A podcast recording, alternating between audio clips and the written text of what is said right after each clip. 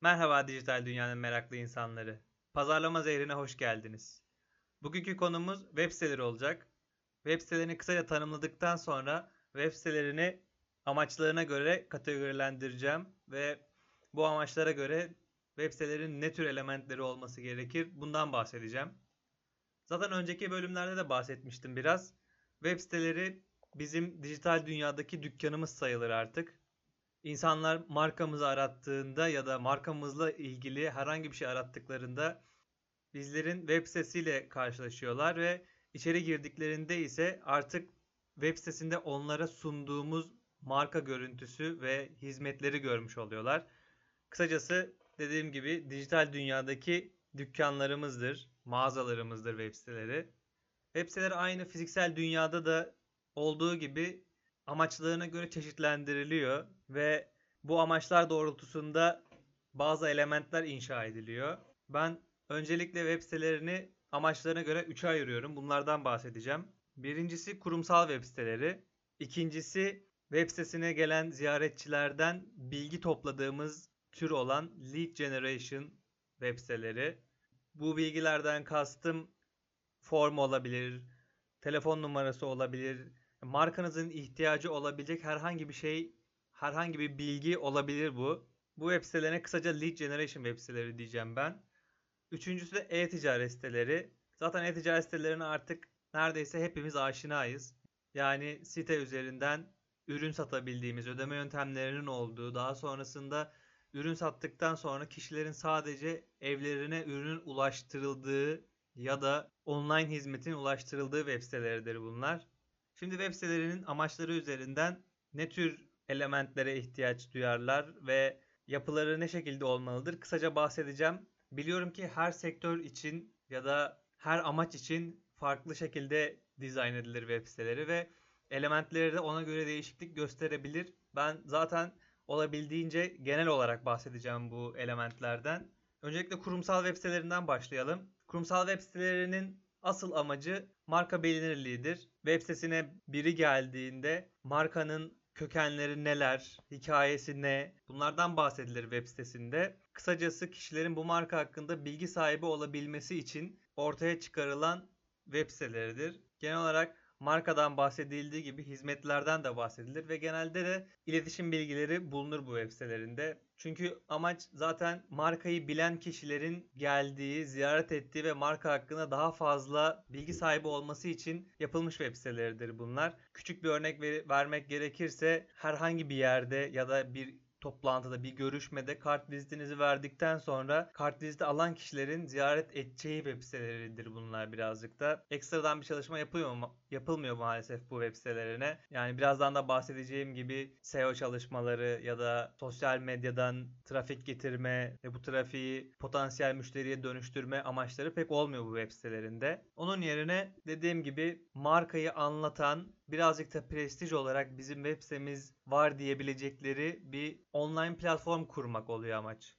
Lead Generation web sitelerine geldiğimizde ise e-ticaretle birlikte trafiğin değerli olduğu web siteleridir bunlar. Çünkü trafiği potansiyel müşteriye dönüştürme amacı güder bu web siteleri. Trafik önemli olduğu için trafik toplama amacıyla da bazı çalışmalar yapılır bu web sitelerine. Biraz önce de bahsettiğim gibi SEO çalışmaları, sosyal medya çalışmaları ya da paralı reklamlar bu web siteleri için değerli hale geliyor. Çünkü web sitesine gelen her bir kullanıcı potansiyel bir müşteriye dönüşür. Potansiyel bir müşteriye dönüştürmek için nelere ihtiyaç olur lead generation web sitelerinde diye düşündüğümüzde ise öncelikle yine kurumsal web sitelerinde olduğu gibi marka kendini anlatıyor olması gerekiyor. Çünkü bir yerde kullanıcılarla bağ kurulması gerekiyor. Marka hizmetlerini anlatması gerekiyor. Kullanıcıların ne tür sorunlarına nasıl çözümler üretiyor? Bunları siteye gelen kişilere aktarıyor olması gerekiyor. Birazcık kurumsal web siteleriyle şu ana kadar aynı özellikleri taşıyor zaten. Ama lead generation dediğimiz web sitelerinde iletişim bilgileri pek paylaşılmıyor. İletişim bilgilerindense bir form oluşturup form üzerinden kullanıcı bilgileri toplamak çok daha değerli hale geliyor. Bu formlardan gelen kişileri Google Analytics üzerinden takip edebiliyoruz. Bu trafiğin nereden geldiği, demografik özellikleri neler, hangi araçları kullanıyorlar, hangi cihazla geliyorlar. Bunların hepsini takip edebildiğimiz bir şekilde kullanıcılardan bilgi toplamak hem daha sonrasında web sitesinin stratejisini geliştirmek açısından önemli oluyor. Hem de o kullanıcılarla ilk kuracağınız temasta o kullanıcılar hakkında bilgi sahibi de olmuş oluyorsunuz. Bu sebeple iletişim bilgilerini paylaşmamayı tercih ediyoruz biz. Onun yerine form kullanmak çok daha mantıklı hale geliyor. Öte yandan Lead Generation web sitelerinde trafiği marka farkındalığına dönüştürmek, marka farkındalığını ise potansiyel müşteriye ve hatta daha sonra da müşteriye dönüştürmek için çeşitli stratejiler uygulanabiliyor. Bunun en popüler olanı blog yazıları yazmak. Blog yazıları hem siteye gelen kullanıcıların onlara çözüm sunduğunuzu göstermiş oluyor. Hem de markanızın dilini, yapısını, nelerle ilgilendiğini herkese yansıtmış oluyor. Lead Generation web sitelerinin en çok kullanıldığı stratejiler ise yerel hedefleri olan markalar kullanır bu bu tür web sitelerini. B2B çalışan markalar kullanır bu web sitelerini. Yani bir son kullanıcıya değil de başka bir markaya ürün satıyorsanız bu şekilde bir strateji uygulayabilirsiniz. Böylece aldığınız bilgileri bağ kurmak için kullanabilir hale geleceksiniz potansiyel müşterilerinizle. Bir de yine yerel kategorisine giriyor ama servis ve uygulama yapan şirketler için lead generation web sitelerini kullanmak mantıklı hale geliyor. E-ticaret sitelerine geldiğimizde ise biraz önce de bahsettiğim gibi siteye gelen trafik çok önemli. Çünkü bu trafik ne kadar büyük olursa ürünleri satın alan kişi sayısının da artma ihtimali o kadar fazla oluyor. Bu sebeple e-ticaret sitelerine gelen trafiği artırmaya yönelik stratejiler uygulanır genelde. Biraz önce de bahsettiğim gibi SEO çalışmaları, sosyal medya çalışmaları, paralı reklamlar bunların içerisinde yer alır. Hatta paralı reklamlar da lead generation web sitelerine kıyasla daha da ayrıntılandırılabiliyor. Mesela Google Shopping lead generation'da kullanmadığımız ama e-ticaret sitelerinde kullandığımız paralı reklam türlerinden birisi. E-ticaret sitelerinde ürünleri kullanıcıya sergileriz. Bu bizim en büyük hedefimizdir. Siteye gelen kullanıcı bu sitenin ürün sattığını girer girmez anlaması gerekir ki eğer ürün alma amacıyla geliyorsa doğru yerde olduğunu hemen anlayabilsin. Bu sitelerde önemli olan bazı elementler vardır. Bunlar mesela ödeme yöntemleri ve sitedeki ürünlerin ayrıntısı veya site, sitenin checkout'unun kolaylığı gibi. Siteye gelen bir kişi öncelikle aradığı ürünü kolaylıkla bulabileceğine emin olması gerekiyor. Bu gerek ana sayfanın yapısıyla, gerek ürün sayfasıyla veya kategorizasyon sistemiyle olabilir. Günümüzdeki e-ticaret sitelerini göz önünde bulundurduğumuzda başarılı olanların her birinin filtrelerinin ne kadar başarılı olduğunu düşünürsek kullanıcıların kolaylık aradığını hemen anlayabiliyoruz zaten. Öte yandan hızlı bir deneyim arıyor artık herkes. Hepimiz de deneyimlediğimiz gibi web sitelerinin olabildiğince hızlı çalışmasını isteriz. Bizim hızımıza yetişmesini isteriz. İlgimizi çekmeyen ürünler olduğunda farklı bir sayfaya geçebilmek ya da sayfanın geri kalanı olabildiğince hızlı yüklemesini isteriz. Bu sebeple e-ticaret sitelerinde hız başrolü oynuyor diyebiliriz aslında ve kolaylıkla birlikte başrolü oynuyor. Tüm bu deneyimi sağlıklı bir şekilde verdiğimizde artık ürünü alma aşamasına geldiğinde kullanıcı checkout'unda aynı kolaylıkta devam ediyor olması gerekiyor. Önüne herhangi bir engel çıkmaması gerekiyor. Bir hata çıkmaması gerekiyor. Bu stratejiye bağlı olarak checkout checkout'un çeşitlendirilmesi anlamına da gelebiliyor aslında. Eğer bir üyelik sistemi olması gerekiyor mu ya da üye olmadan da alışveriş yapabilecekler mi? Bunları iyi planlamak ve kullanıcılara iyi bir şekilde sunmak gerekiyor. Böylece kullanıcı da ürünü iyi bir deneyim yaşayarak alma, alması gerekiyor. Eğer stratejiniz daha sonrasında kullanıcıya tekrardan ulaşmak, daha fazla ürün almasını sağlamak ise bir yerde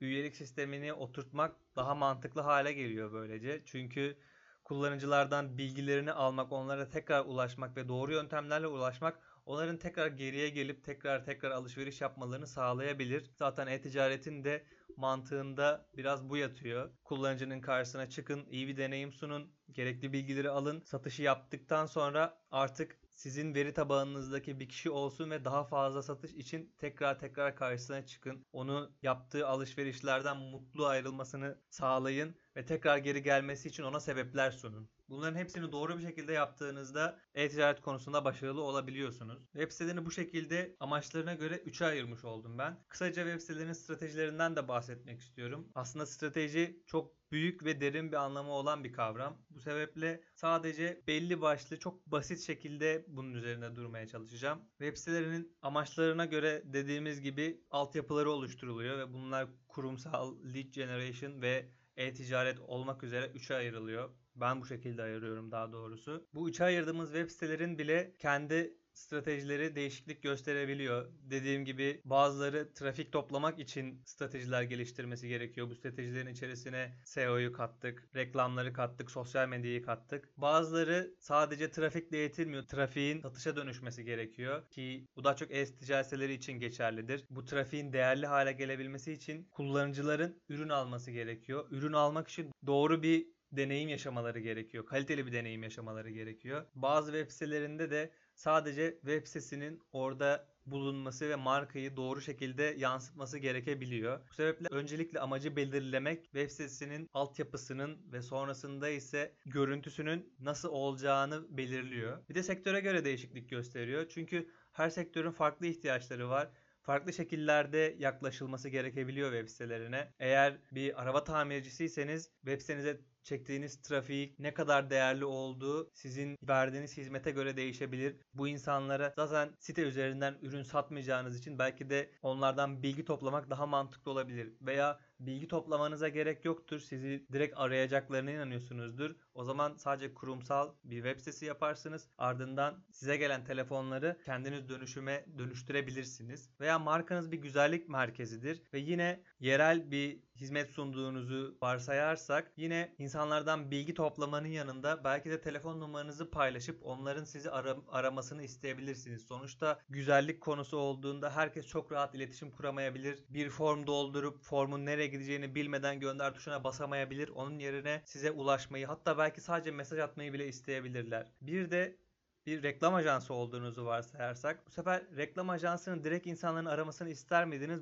Bu önemli. Eğer insanların aramasını isteyecekseniz bu insanları doğru şekilde karşılayacak markanın kültürünü ilk telefon görüşmesinde yansıtıp kişileri yakalayabilecek bir ekibinizin olması gerektiğinde göz önünde bulundurmak gerekiyor. Onun yerine belki de kişilerden bilgilerini toplayıp doğru stratejiyle ve nereden geldiklerini göz önünde bulundurarak sitenize gelme şekillerine göre ya da sitenizde yaptıkları hareketlere göre onlara bir satış amacıyla ulaşırsınız. Böylece elinizdeki veriyi de doğru şekilde kullanma fırsatınız olur. Dediğim gibi web sitelerini amacına göre veya sektörüne göre çeşitlendirebiliyoruz. Hangi web sitesine sahip olacağınız tamamen bun bunlarla da sınırlı değil. Bu sizin markanızla, markanızın kültürüyle, çalışanlarınızla veya direkt hedef kitlenizle de ilgili olarak değişiklik gösterebilir. Bu sebeple web sitesi kurmadan önce ya da web sitesini kurduktan sonra da olabilir. Hedef kitlenizi, amaçlarınızı, stratejilerinizi, içinde bulunduğunuz sektörü Kısacası markanızın bulunduğu ekosistemi iyi bir şekilde değerlendirmek ve ona göre web sitesine bir görünüm kazandırmak gerekiyor. Eğer bunları yaparsanız belli bir oranda başarıya ulaşacağınıza inanıyorum ben. Daha sonrası da sizin sunduğunuz hizmetin başarısıyla ya da kültürünüzün kişilere sunduğu farklılıklarla ya da ayrıcalıklarla körükleneceğine inanıyorum ben. Bu sebeple web sitesinin değerini kesinlikle hafife almamak gerekiyor ve doğru bir stratejiyle ilerlemek gerekiyor bence. Eğer sizin de bir markanız varsa veya bir marka oluşturmayı düşünüyorsanız web sitenize ve insanların karşısına nasıl çıkacağınıza iyi bir karar verip bu şekilde yola çıkmanız gerektiğini düşünüyorum ben. Umarım web sitesi konusunda size yardımım dokunmuştur. Beni dinlediğiniz için teşekkür ederim. Hoşçakalın.